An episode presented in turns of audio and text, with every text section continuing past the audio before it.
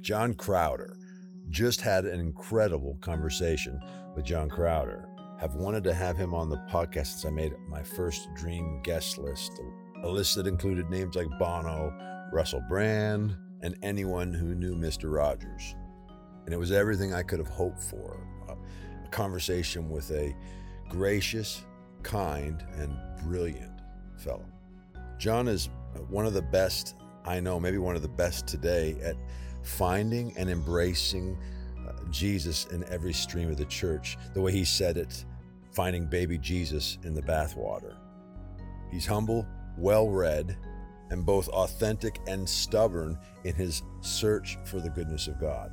John talks about how his journey has taken him into Trinitarian theology. We talk about Trinitarian theology, Christology, we talk about union, oneness, intimacy, contemplation, how to discover our oneness with God, how to awaken to the love of God that is within us. John takes us to the cross. He addresses and exposes some flawed Western atonement theories. John really highlights how separation is where the Western church has started, but we aren't actually separate from God. We're not striving to get into God, we're not desperate for Him. It's quite the opposite. We are awakening to the fact that we are in Christ, that Christ is within us, that union is the starting point, that it is the beginning and the end. John uh, says it way better than that, though. Uh, he's flipped some tables. That's the phrase I used. Uh, and he, he talks about that. He talks about how the goal isn't flipping tables. He talks about how he's not confrontational. That's not how he's wired, but that he is growing in an awareness of God's love and and endeavoring to walk faithfully as a, a friend of God. This is a really awesome uh, conversation, man. I I really uh, just held on for the ride because John is a, a fire hose of the love of God, His kindness, grace. This conversation, I, I hope it encourages. It sure encouraged me. You can find John at thenewmystics.com, johncrowder.net. I highly recommend you go there. They have incredible resources, classes, conferences. And like always, guys, I love doing this podcast. I love connecting with the guests. I also love connecting with those that are listening. It's encouraging to me and it's encouraging when I find out it's impacting as well. It does help if you like, share, uh, write a review on iTunes. Uh, that stuff helps uh, expand the audience. And if you would like to stay up with me, stay up with what we're doing, you can go to a sign up for our mailing list. We don't send out a lot of emails, a couple a month. We let you know about podcasts. We let you know about articles, books. Anyway, thank you for you guys. So grateful for you. Uh, here is my conversation with John Crowder. Man, I have been looking forward to, to finally meeting you. I mean, I have uh, been following you from a distance, uh, know a lot of mutual friends, and so this is this is a highlight for me, man. Yeah, I, I appreciate you having me on. Yeah, I've um, uh, bumped into a couple of your podcasts, and yeah, I noticed uh, you've had a few uh, mutual friends on, and uh, really appreciate what you guys are doing there. It's great. I just saw a picture of you, Rod Williams, Baxter, and Bill Vanderbush all sitting somewhere. Uh, all three of them have been on, so we got the trifecta. Now we got all of you. But yeah, we were just together uh, a, a, week or so ago, and we, I was Baxter and I were doing Bill's Bill's podcast. But yeah, it is uh, it is cool how man people are, are really just grabbing the Trinitarian faith here. You know, from from all different uh, backgrounds, and uh, and we're just really connecting on this gospel message, and it, it's exciting for sure. Yeah, it is, man. It really is. I think I was introduced to you ten years ago, um, probably social media. And we have mutual friends. Um, you've spoken at Scott Crowder's church many years ago Scott and I go back 30 years, if you remember Scott. Yeah. And then I met Tim Wright through Scott, and I know you traveled some with him. Uh-huh. So, man, I've been excited about this. Looking forward to it. Yeah, I noticed you had Scott on there. I was like, wow, small small world here. We uh we joked around that we were we were cousins, and then uh we we started digging around and we found the missing link on ancestry.com. So it turns out we are like ninth cousins or something like that. That's awesome. I remember him telling me that too yeah, Scott and I uh, went to the same Bible college. He was a couple years behind me. Nice. But man, I'm excited to have you on, John. We've we've uh, we'll just kick it off here, and I'll use some of this intro. And but man, I'm really excited that you're here. Derek couldn't be with us today; he's just uh, had some things come up. But man, uh, he he let me know he was bummed that he's missing out on this conversation. Would you share a little bit with with uh, with our folks who you are, why I'm so excited about it, uh, what you're doing right now? Yeah, sure. Um, I don't know what what I do. I'm a, I'm a bit of a goat farmer right now, honestly. Jason, I've been uh, like real goats. Real goats, yes. Uh, very small Nigerian dwarf goats. So okay, they're they're too little to eat anything to clear a field, and they're they're too little to eat. So they're they're basically uh, pets. So uh, no, I've I've been um, you know been at ministry for quite a number of years and uh, yeah we just we did actually just move out to the country and it's very contemplative. It's uh, it's just been amazing and and that's been a big focus of mine for goodness decades is is contemplative spirituality uh, and that always made me a bit of a, a weird charismatic because I, I had a charismatic background and I saw the connection there between the church mystics and and really post Azusa Street Pentecostalism, as, as crazy as those things may seem in, in sense of divergence, really, um, it, it, was it was the, the presence orientation that, that connected these streams. And so I used to get in a lot of trouble back in the day because I, I really appreciated seeing Christ in all of these different streams of the church. Yeah. I mean, today in modern evangelicalism, the word contemplation just pe- people don't even have a, a, grid for that. They've graduated seminary. They don't know what contemplation is, and sadly, they don't know what Christology is, or they think it's it's some um, you know strange uh, demonic voodoo thing. It, yeah, yeah, yeah. It's it is bizarre how these different streams of the church have have been so polarized when in reality we've got to be able to see Christ. And, and so that's been for me something that honestly has brought a little bit of probably misunderstanding and stigma is is because I would pull from different streams. Yeah. I appreciate the the grace message that the reformers brought to the table. Yeah. I do appreciate the Catholic mystics. I glean so much from uh, Orthodox theology. Yeah. But uh, long way around your your question there. My background w- was probably you'd say primarily charismatic. I just I just was a strange charismatic because I I didn't get into the transactional. Yeah. Uh, do this to get the Holy Spirit, or do this, you know, fast pray to to climb into all these levels of realms of glory, or whatever the word would be. So I, I've I've always been eclectic in the streams that I've pulled from. But yeah, I'd say primarily what we do is itinerant ministry uh, we we've made a lot of messes along the way because we've opened a lot of cans of worms that were difficult to explain. yeah, but I, I, don't I don't know how innovative I am. I I think we've just pulled from a lot of different streams. I would I would see Christ in a stream, and I, I didn't want to throw baby Jesus out with the bathwater. You've right. got to be able to eat the meat, spit out the bones, and that's really what's what's brought me this you know this contemplative um, emphasis that I, I think the Lord's had on my life for for a number of years really pointed me to the Trinitarian gospel. Yeah. And I know many Trinitarian theological types that their theology ended up pointing them to uh, mysticism, to to a, a, contemplative lifestyle. And so this is where I really think there's a, a merger happening that we we've got to get hold of is a, a real Christological Trinitarian theology that is contemplative in its experience, contemplative in its um, uh, employment, I guess you would say. Uh, I think we're we're similar in this. I've made a lot of messes. I'm 48. I've made a lot of messes along the way. About seven, eight years ago, I, I finally got language around what I was. I'm not an academic. I'm not a scholar. I'm the dullest knife in the in the uh, drawer most days. Uh, but I understand what love is, and um, I'm a, and I got the term relational theologian. Maybe I can't remember. It might have been Graham Cooke who said it, and I went, "Oh, that's that's who I am." And the way you said it is finding Christ wherever He is in whatever movement. I grew up Pentecostal charismatic as well, so we're from similar streams. I think probably the most profound thing, though, uh, and what I can finally put language around is that no matter where I went, um, we moved a lot. My dad was a pastor growing up, and and and so sometimes we were part of the Baptist church. I've been on staff at a Methodist church. My my uncle's Presbyterian, so I did get to see the church deep and wide. No matter where I went, um, the starting place, and Baxter put language to this, the starting place was separation. Mm-hmm and the church deep and wide was always starting from that place of separation. And so some of the messes i made uh, over my life have been pushing against that not even really fully understanding it not understanding trinitarian theology understanding that word trinity understanding being raised on it. But could you could you walk us through trinitarian theology what it is you what you're saying when you use that language?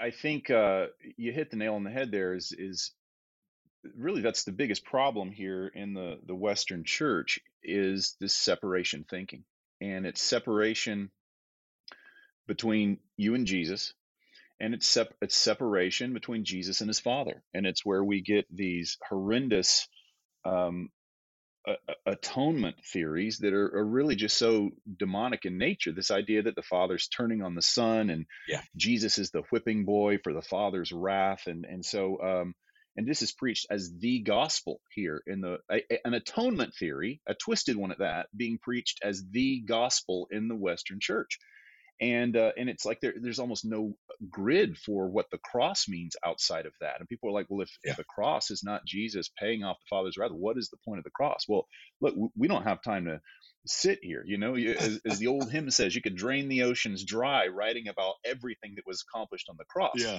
What we're saying is what did not happen on the cross, which is a complete fabrication and, and demonic fairy tale. The Trinity was not imploding on itself. Yeah. Now, Jesus was was healing the human race. He was curing our human condition. He was stepping down to the depths of our decay and our depravity and our corruption and, and just sucking it down the the black hole of his own servant body and, and, he spits us out the other side of the grave a brand new creation he was he was fixing the human race because god is love he wasn't paying off some dark side of god that was hiding behind it you know some father who was higher and holier than them and, and that's the real problem is we don't believe in the divinity of jesus yeah. we think he's lower down the ladder than the father he's paying off this higher holier deity this father who's too pure to look at sinners. Yeah. When of, course it's okay for Jesus to yeah. look at sinners yeah. and hang out with hookers and and become sin. Yeah. so so we're essentially saying Jesus is not as holy as the Father, which is to say he's not God, which is to say you're not a Christian. I mean, see how backward we've had it. And I, I know you're on the same page here with this. Yeah. So um so that's it. This this division between Jesus and the Father which, which is a fabrication it's an illusion and, and and what that breeds is is this uh consequent and or you know what comes first the chicken or the egg this idea that we are separate from jesus and it's it's wild that union is considered heresy today that separation yeah i mean how how twisted uh, it, it is and so it is um I forgot your question. but, well, but but this is this, this is the the message of the Trinity. You know, this is the Trinitarian faith. We're we're not. Yes, that's it. You got a lot of people who they give lip service to the Trinity, but they really believe in demon, son, and Holy Bible. That's that's. and in reality, yeah, th- there's this perichoretic union, this dance of the Trinity that when we we see that God has never been alone yeah. There's there's always been plurality in the Godhead in the one God, and and yeah. and He's always desired family and yes. union. Yes. And it, we, we have this concept that if if He was, you know, He was alone, aloof, this monad God sitting in heaven, you know, that white faced solitary God. Well, that God doesn't care if, if you're with him, if you're on board. He's always been alone. He can always be alone. But when you see who who God is is truly is Father, Son, and Spirit, always in relation, always in other yeah. giving love. Well, well, it only makes sense that, that, of course He would create, of course He would He would draw us into fellowship and union, and that's what the whole story's been about. Yes. So. Yes, I love it. I the thing that I've been running at is this idea. You know, you can't have intimacy where there is no trust. Yeah. You know, I got saved when I was five, and and and that was in a loving home where I experienced Jesus, invited, said the prayer, all of those things. I I'm, i remember, and it was beautiful. And then I grew up uh, under this dualistic paradigm, and this dualistic paradigm under this retributive, abandoning God. Uh, and I remember um, I say it was the second time I got saved, and it was probably about uh, 12 years ago. God speaks to me. He says, Jason, he says, you know, Jesus never lived for the measureless. And he was referencing Ephesians 3 16, uh, you know, this love that's high and wide and long and, and, and deep, this love that we can know beyond knowing. And he said, Jesus never lived for this thing, he lived from it. And I couldn't put language to it, but it was an explosion in my heart that changed everything for me. I prayed this prayer, and I've said it a bunch of different ways since, but I said, from this day forward, I will no longer interact with you based on my insecurity, based on my desperation. I'll interact with you based on your love. Suddenly, everything began to make sense. I realized Jesus got a well pleased before he did the stuff. You know, I'd been living my whole life trying to get a well pleased, hmm. and Jesus gets it before he does all the stuff that he's famous for. And it really flipped everything on its head. But when I look back now, I go, that was the Trinitarian, that was union, that was what he was speaking to me of and I've been unpacking for the last 12 years since. Yeah. For the first 30 years of my life, desperation was a sign of spirituality. It, it, you know, the more desperate I was for God, the more uh, the more He could come. It was always about trying to get Him to me. It was always about trying to to reach that place, that measureless love, and it was like everything got flipped on its head. And suddenly, I'm I'm, I'm in I'm in Christ. He's already here. Jesus lived from his Father's pleasure. He lived from union. He lived from the measureless. And and suddenly I got myself in crazy trouble because you start reading scripture and you start seeing it everywhere. You start realizing how how much we are not living in that way and uh, yeah it's a it's a dangerous revelation to get because religion builds an industry on the concept of separation yeah and so, um, you know, you, you have a few silversmiths that want to run you out of town. Yeah, love doesn't sell. and, and, yeah, well, well, grace grace clearly doesn't sell. You can't even give it away, right? No, exactly. that's Robert Capon. Uh, but but yeah, you know that's the thing. Look, I mean, so much of our language is so transactional, especially um, now. It's it's obviously all over the evangelical world, but in the charismatic church, our shared background specifically you you have you have this transactional language you know we need to get hungry for the lord yeah. i'm going to talk about desperation yeah um well i mean was jesus not a good enough meal i mean what, what more could he he's given us everything right yeah. Um says well you know blessed are the hungry yeah yeah read on they will be satisfied you know satisfaction is the that contentment, that that sweet contentment. You know, in the charismatic world, the, the term contentment is is like uh, anathema. It's like uh, they, they, think you're you're talking about apathy or lukewarm, yeah. content. Yeah. But you know, the classical writers, like you read Spurgeon and these guys, and they would they would or Jonathan Edwards, they would use the term uh, contentment almost as like a or, complacency rather is like they would use that word as a almost a fruit of the spirit this sweet divine complacency wow. resting in christ wow. yeah. and it's that rest that it brings you know rest from the insecurities rest from the the striving the trying to scrape out some existence the uh, fabricated uh, spirituality that could, could only be a false self because it's it's not reality. We need to know that we, we've been accepted at our worst yeah. and declared perfect declared absolutely righteous wow. and that, that's so beautiful. But yeah this transactional stuff i mean you look at the language um you know we need to seek the lord. Well he no he found me. Yeah. You know we, uh this this idea you know or the the great renewal slogan more lord we need more more lord. Right. I, I, mean there is a more lord but it's not more of something that i don't have. It, it's yeah. more of a discovery of the fullness of the one who already exists within me thanks to jesus. When when all this transactional stuff gets off the table um you know people talk about getting closer to the lord. How, how do you get closer to your siamese twin right? We're, we're in union. All of yeah. these little yeah. You know, I'm not I'm not um I'm not a God chaser anymore. He, he runs way too fast. Yeah. He chased me down, roped and hogtied me, bagged and dragged, right?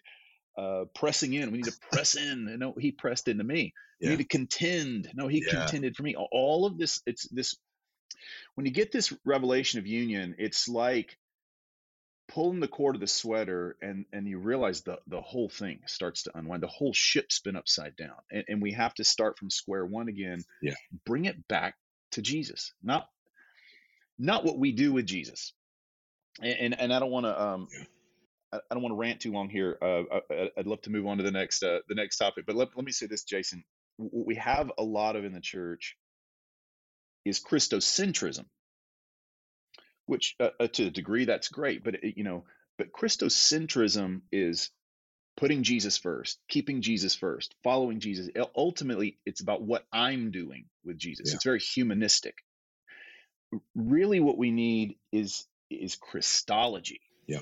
The understanding of who Jesus is in his incarnation as the theandric God man, that he in his very being has united humanity to divinity. He is the meeting place of God. There, there's only rest in this revelation. There is only appreciation, and our language can start to change. Instead of get hungry for the Lord, no, we're, we're enjoying Him. We're That's feasting it. on Him. Yeah. We're celebrating Him. Yeah. And so uh, the the language shift um, needs to happen, and language is a fluid thing. It, it changes from generation to generation. It really does, and that's why we we constantly need to, you know, relook at the scripture. And but um, yeah, this this the separation thing, it's the root of the fall, my friend. That's it's the very lie of Adam.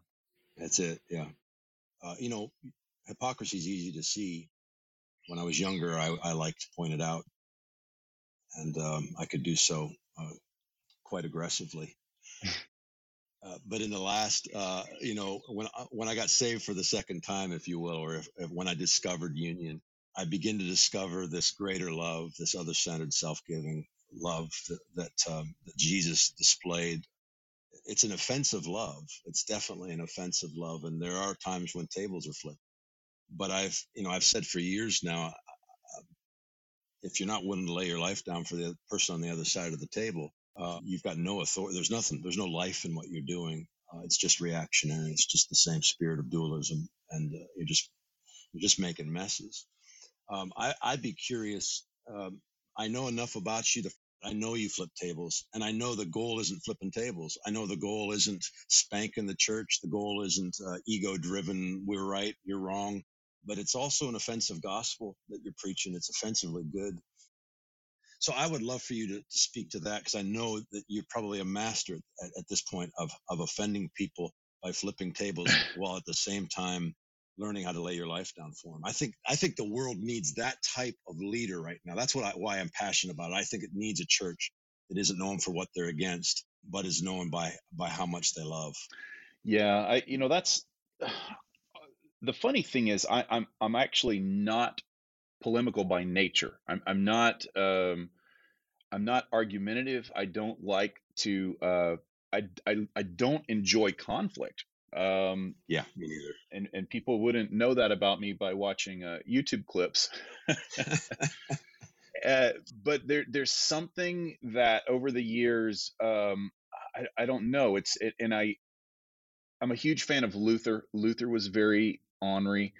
Um, Luther said, uh, there's this great quote by Luther where he's like, I, I love to be angry. I write so clear when I'm angry. Yeah. I, I, see, he sees the gospel so clearly. And, um, but it's, it's where that's directed, you know, and I would love to just sit here with my Nigerian dwarf goats in contemplative silence.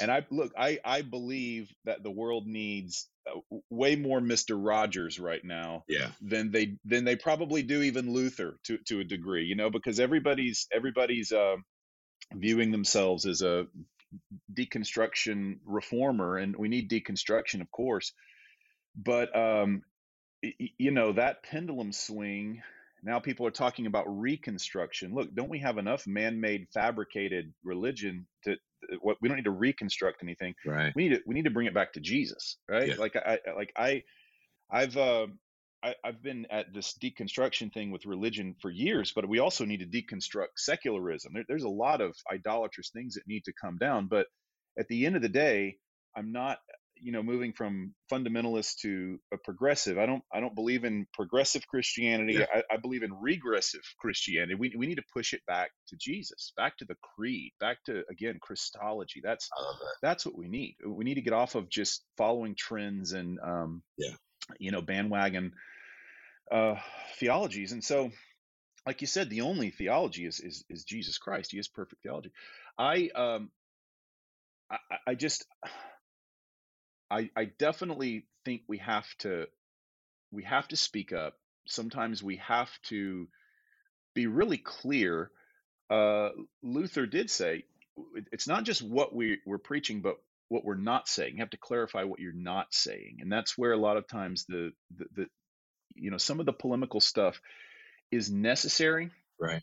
Um, there's a great quote, um, and Baxter uses this quote a lot. It's from uh, Saint Hilary, uh, not Hilary of Epstein Island, but Hilary of Poitiers, and Hilary says, "But the errors of the heretics force us to scale perilous heights, to speak unutterable words, to trespass on forbidden ground. Faith ought in silence to fulfill the commandments, worshiping the Father, reverencing Him with the Son, abounding in the Holy Ghost. But we must strain the poor resources of our language to express thoughts too great for words. The error of others compels us to err in daring to embody in human terms truth which ought to be hidden in the silent veneration of the heart.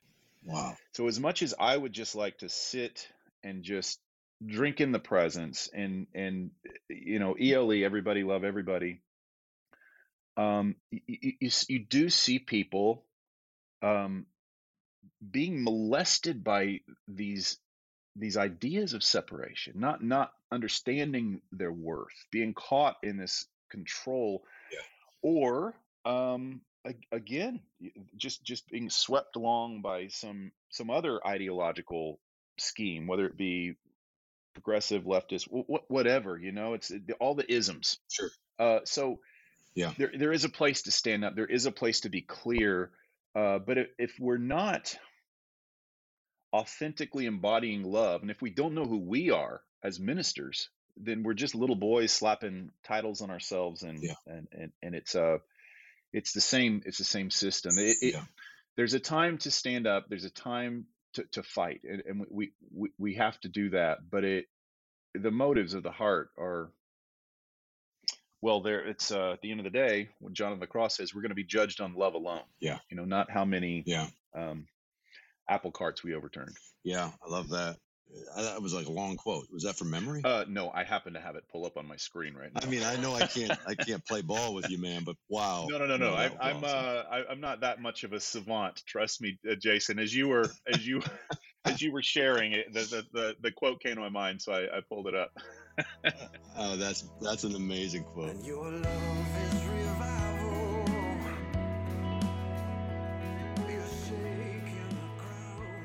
Hey guys, I'm interrupting this podcast for just a minute so I can invite you to partner with us by giving to a family story. A family story is a 501, a nonprofit, and it's our ministry.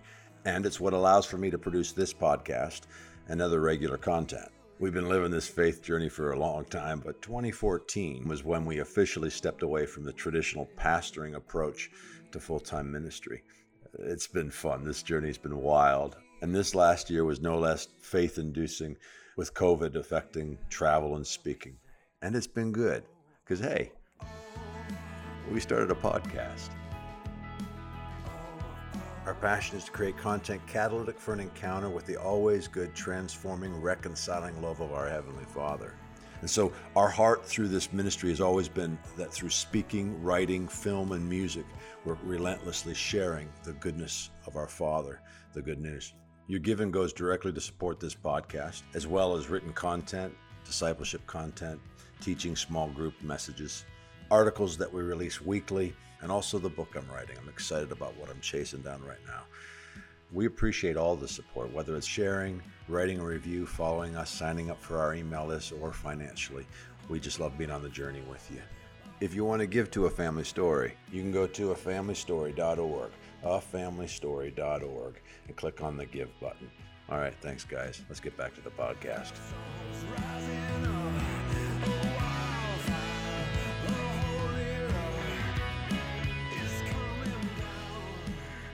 if I have anything I'm thankful for for my charismatic Pentecostal roots is is that there was a value around an experience, an experience with God that uh, went beyond, uh, you know, our our understanding. And one of the things that I I really was appreciative of with you is, uh, you know, I I've said this about a few people in the podcast, but I I've actually said this about you when when talking with someone else after hearing. Have you watched John Crowder? I'm like, yeah, that guy's the smartest guy in the room, man. My gosh, he's brilliant. Oh my goodness. And I don't say that to, to puff you up, but uh, I just say that to go. No, that's that's what my wife, my wife, my wife says that all the time. that's what I. That's what I, I was quoting her. Is what I was trying. I wanted to make sure I got it right. So, but what I appreciate about you is that um, from the beginning you were about an encounter. You were about a burning. Um, I mean, the early days that I was first introduced to you, uh, your meetings were always um, heart first uh, not taking the head out. I don't even know if you want to say heart head first.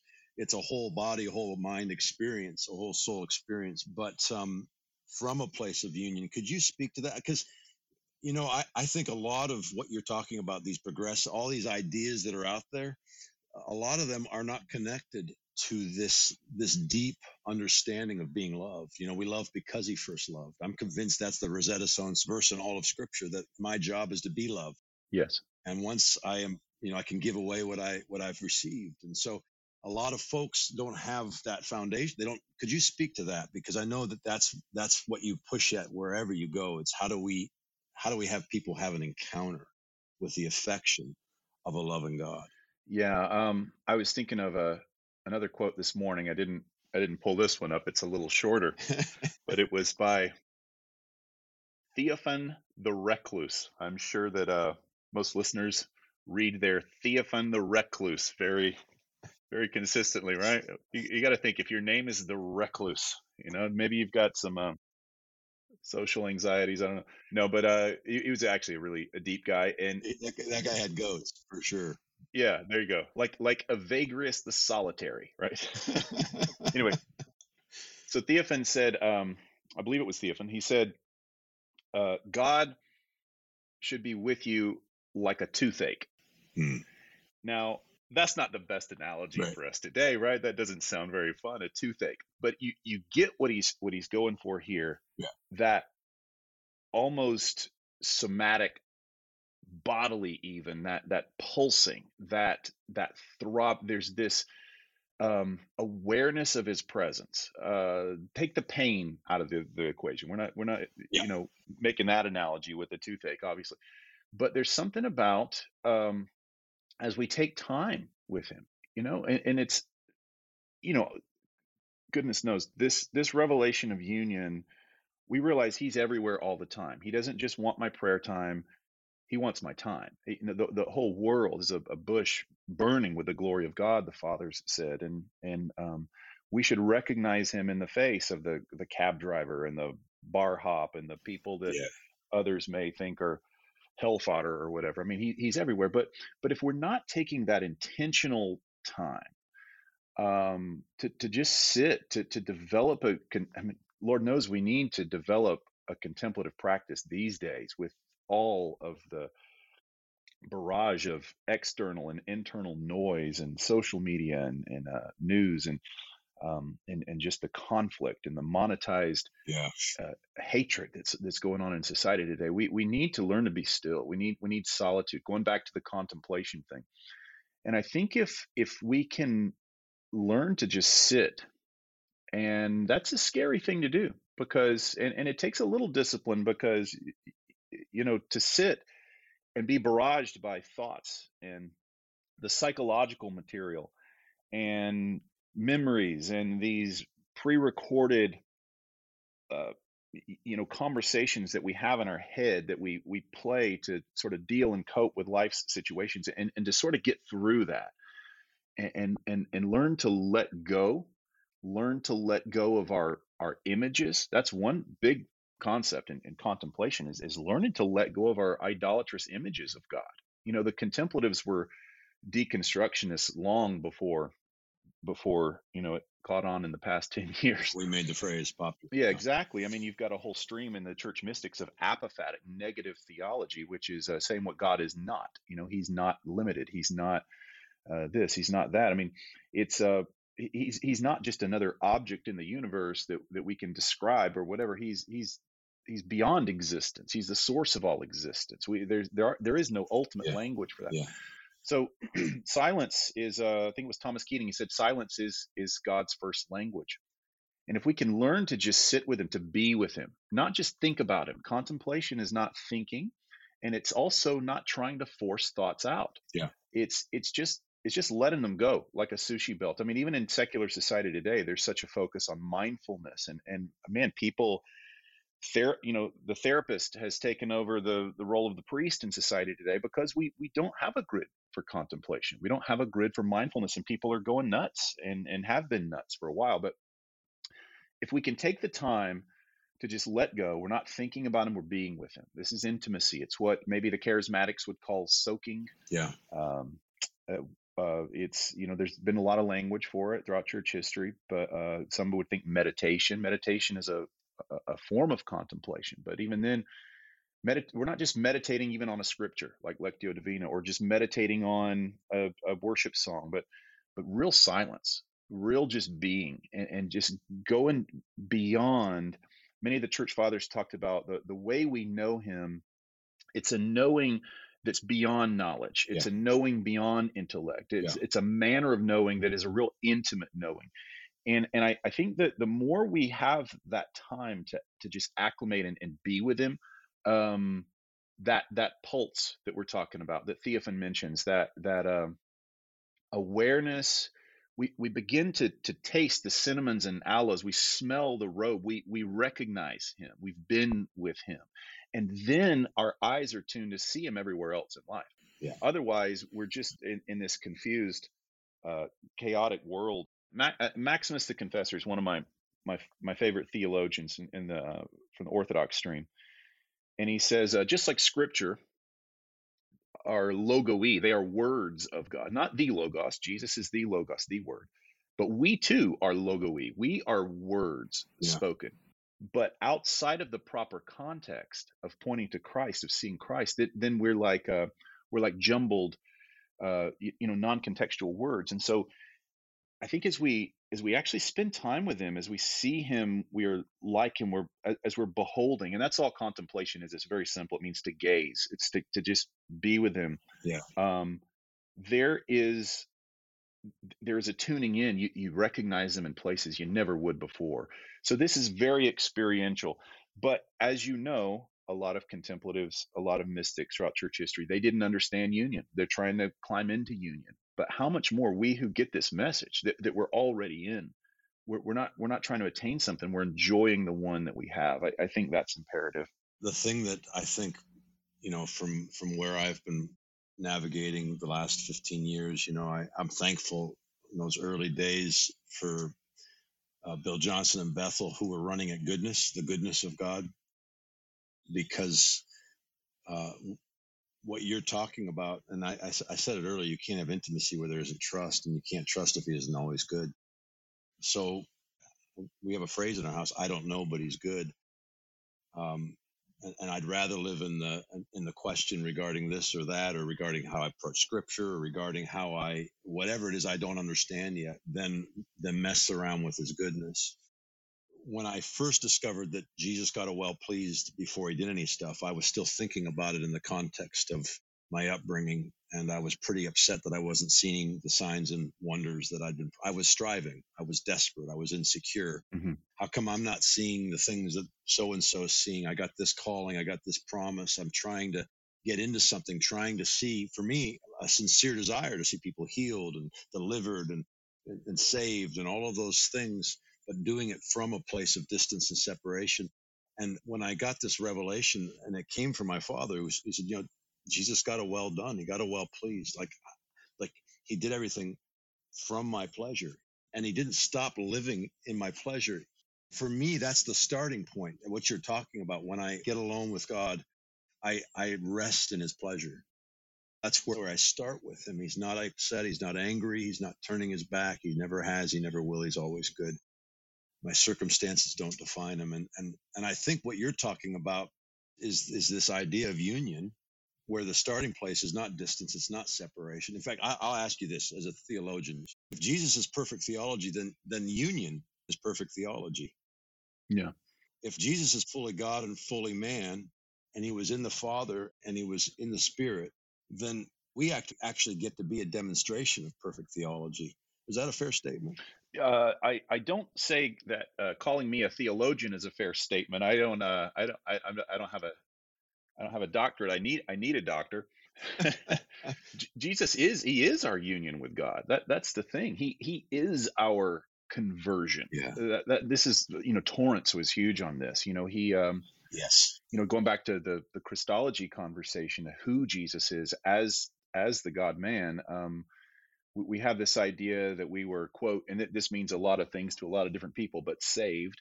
Uh, at the cross. Well, that's the culmination of his saving act. Yeah, but you can't separate the person from the act, right? And this was actually not just Torrance. This is Athanasius. This is early church.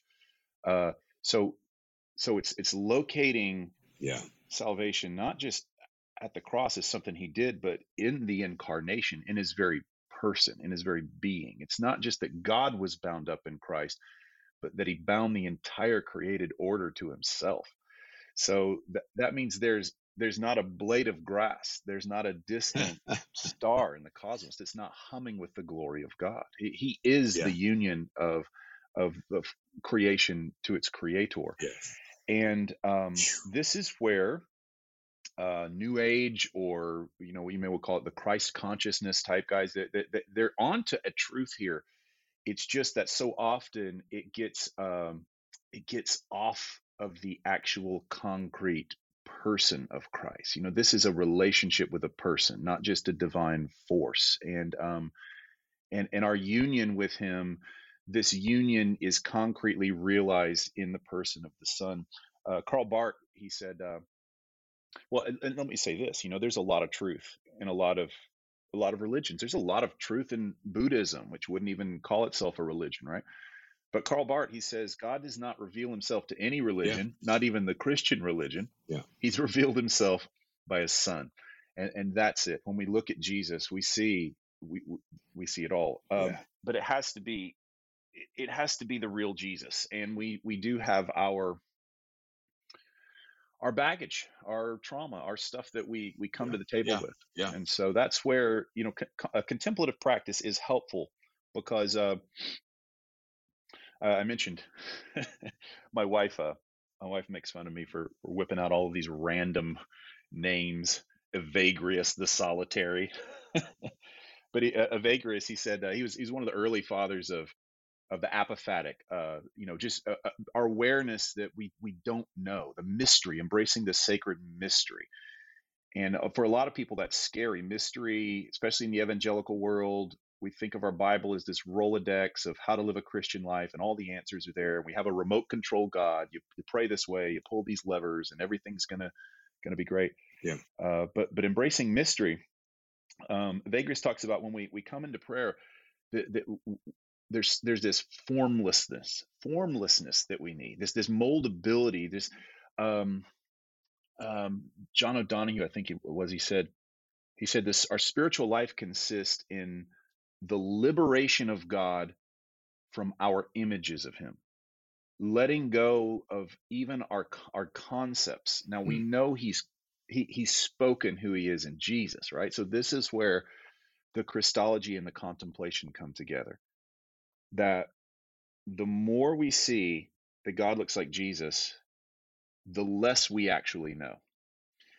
We realize that all of our own God contraptions go out the door. Yeah. All of our own little God apparatuses that we've built, they just fall by the wayside. Yeah. And that's what the early fathers at the Nicene Council to give us the creed. I mean, they were very mystical. They were very apophatic. They they were like, hey, we we can't we, we can't figure out God. So let's write off some of this these wrong ways of man-made thinking about God. Right. All we can say is that this man Jesus, this this is the only package that God Yeah. comes in. Yeah. And thanks to him, he's included us all. Yeah. Wow. love it, man. I um oh, I love it. I uh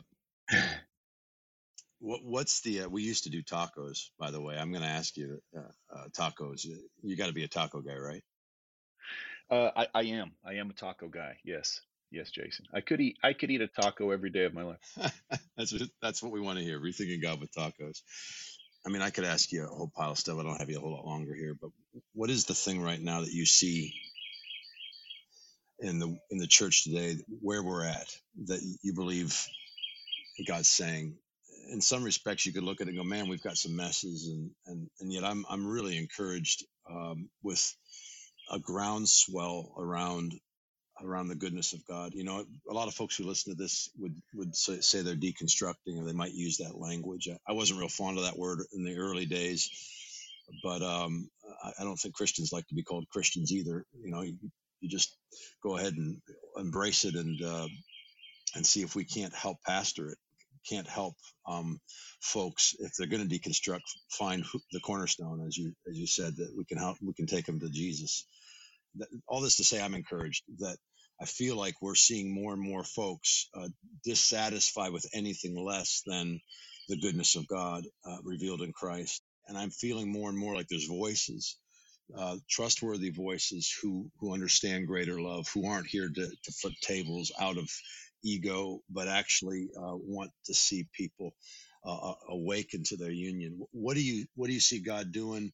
where would you point them? What's burning in you, basically? If if uh, if I had you for another fifteen minutes.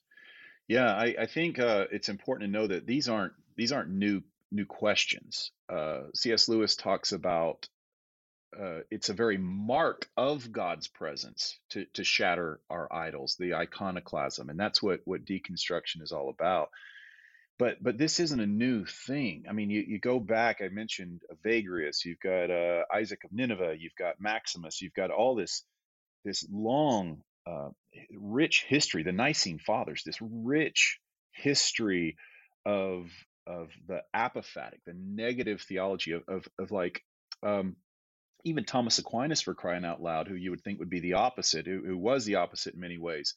Uh, they, they, would say, look, it's um, Dionysius, the Areopagite, he would say it's not so much that we can say what God is, but what he's what he's not. And and there is this this mystery that he is so beyond. And for the one who wants a, a remote controlled theological package, uh, mystery's very scary.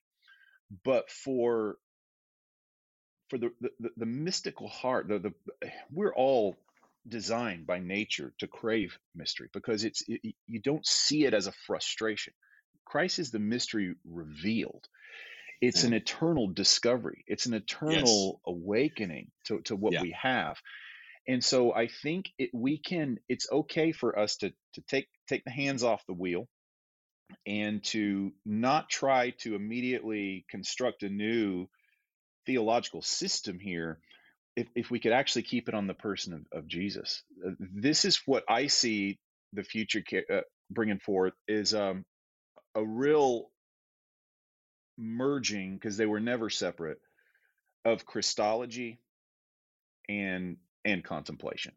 And this is this is where my heart's at. It's the contemplative experience, not the fabricated, man-made, uh, whip yourself into a frenzy, charismatic thing that gets exhausting that we've been in, but this rest in an abiding presence, the practice of the presence, which is not getting the presence of God, it's an awareness of his presence. It's experiential. Yeah.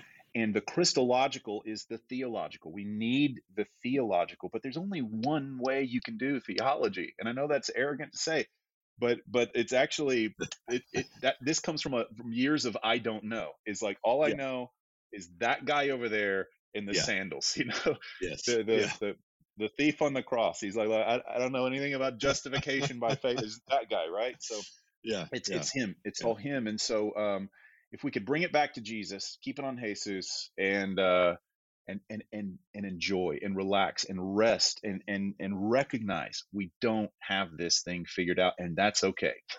that's not our job. Yeah, that's good, bro.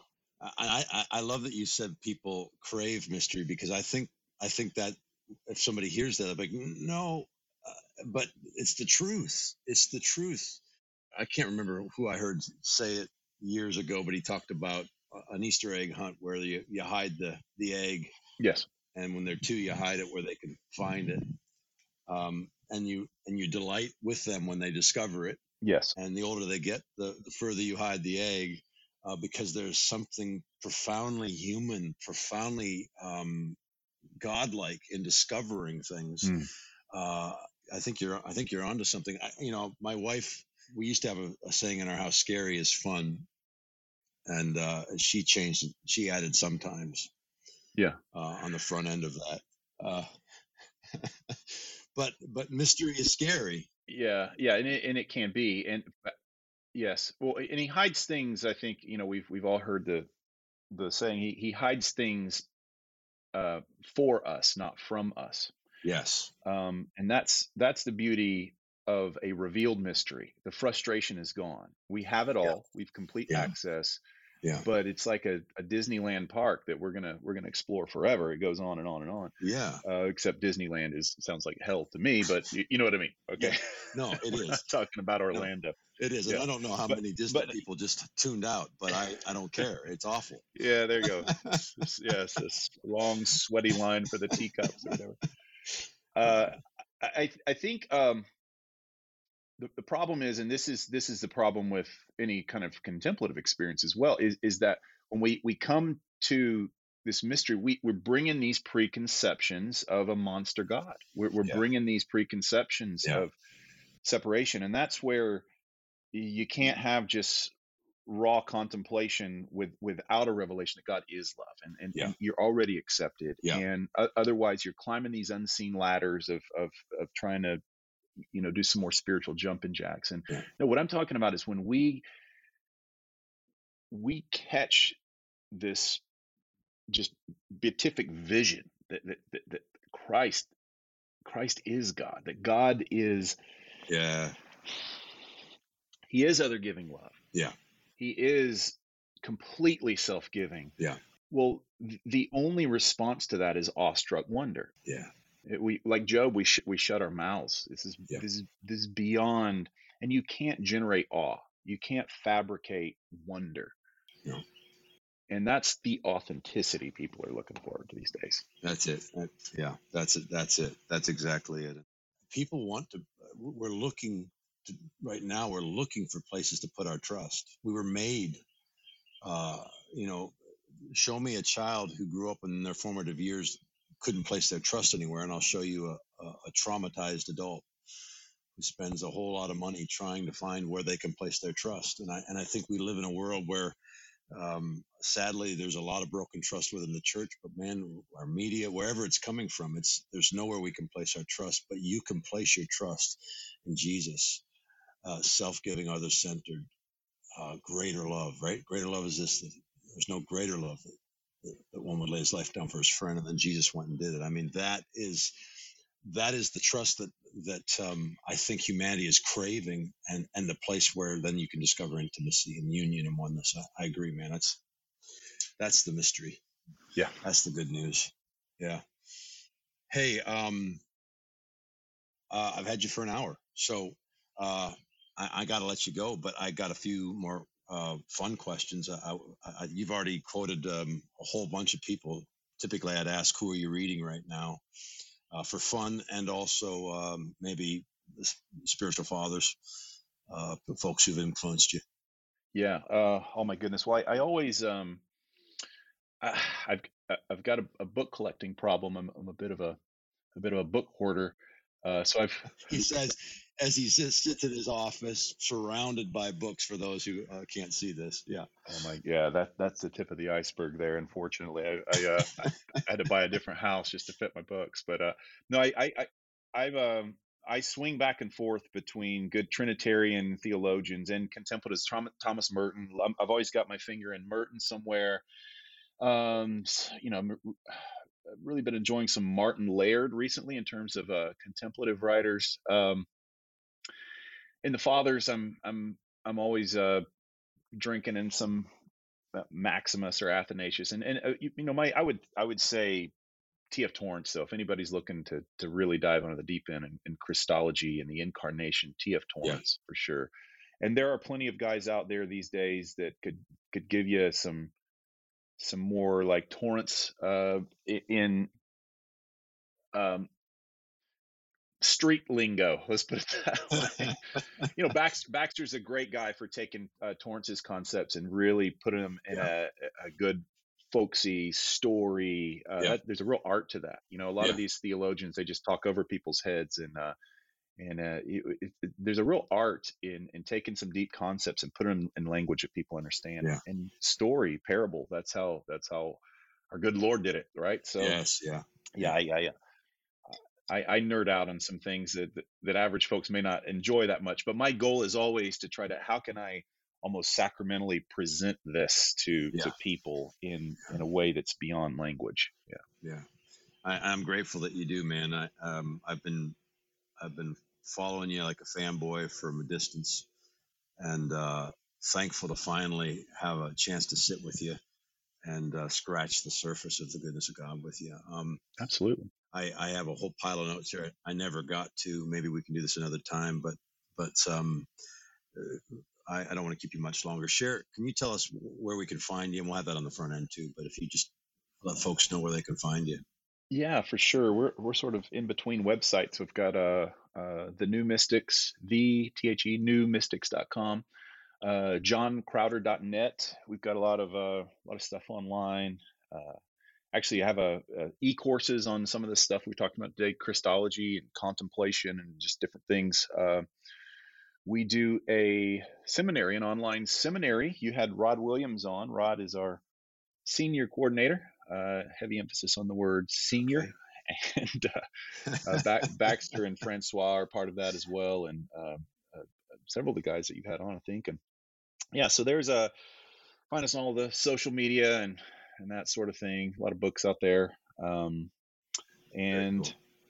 yeah, if you're ever up here in the Pacific Northwest as a taco man, I can also lead you to the yes the best tacos that you would ever find in the great state of Oregon. Tell me, tell me where I'm going to find the best tacos in the great state of Oregon. I have to know. Okay, well, I, am a bit of a purist when it comes to the taco, and so come on. Uh, it wasn't until I discovered actual Mexican street tacos in Mexico uh-huh. that I realized I'd never had a real taco in my life. And so uh, when we lived in California, you know, there's a there's a pretty pretty good Mexican population there. You get real street tacos. We moved a little further north into the uh, Great White Northwest up here, and uh, I'd, lost I'd lost my footing with uh, with the, the, the the authentic taco. but out uh, we, now that we're out in the country, uh, there are actually uh, quite a population of migrant like agricultural workers from from Mexico and and, uh, and um, in Hillsboro, Oregon, man, you drive down the street and the signs of all the restaurants are just everything uh, from your tax guy to your nail salon. It's all the signs are in Spanish, really? which is amazing. That's awesome. And so you find these little these little Mexican um, uh, like grocery stores, and they'll yeah, have a little yeah. taco thing in the back, and it's all it's all local guys in there, and um, yeah, you, you corn need tortilla shell, corn tortilla, small, yeah. little chorizo little uh al pastor and uh and it's like a it's like a pizza in italy you know too many toppings you've, you've ruined it. You just need a little cilantro i hear you. little onion uh maybe some maybe some, onion. yep little a little little salsa and you're and you're good to go. Man you you you know exactly what you're talking too much too many toppings and mm-hmm. uh, on a, i love that a pizza analogy because you're right you're right all you need on a pizza is uh, some maybe some pepperoni you know that's all you need really if it's a good pizza but yeah man uh, I, you just described the perfect taco i am all in on that taco. I didn't realize so how close are you to rod then? You guys are pretty close well we lived in the same town we actually uh, i started a church in uh, years ago in santa cruz california he's still in santa cruz uh, so we're not we're not geographically that close but we, we still see each other quite well, I, I really have gotten to know him over the last little bit and really thankful for him and, and uh, you as well. And and uh, like I said, really honored to have you on the podcast and uh, connect face to face. Yeah, I appreciate it, Jason. Um, yeah. All right, man. Thank you. Yeah. Hey guys, thanks for listening. We we love doing this podcast. Uh, if you're looking to find us, Derek, yeah, you can find uh, our church at rivercharlotte.com. Uh, me personally, I'm on Twitter, Instagram, all the places at, at Pastor Derek T. And it's good. It's really good. He's a Twitter savant. You really got to follow him. Uh, I do Twitter as well. I'm not as good at it, but my handle is uh, at Jason Clark is. Uh, you can find us uh, at afamilystory.org. That's uh, the name of our ministry. And uh, if you sign up for the mailing list, you'll get weekly emails with articles, weekly articles, and podcast information. So you can find the podcast on Apple, Yeah. iTunes, Spotify, all the places you can get podcasts. Type in Rethinking God with Tacos and we'll be there. That's exactly right. And also, uh, like, share, retweet, and uh, and man, if you could write a review, it it actually does something for the rankings. It, It makes does, more yeah. So But a five star review, of course. Yes. You know, if you can't write a five star review of something, like just don't even write a don't review. don't worry don't worry about it. Yeah. yeah. It's kind of like if you can't say something nice, Don't say anything, don't say at, anything all. at all. I, I like that, and then apply that to this podcast. Definitely. That's my motto. I like what it. I do. So, love you guys. Appreciate you coming on the ride with us. God bless.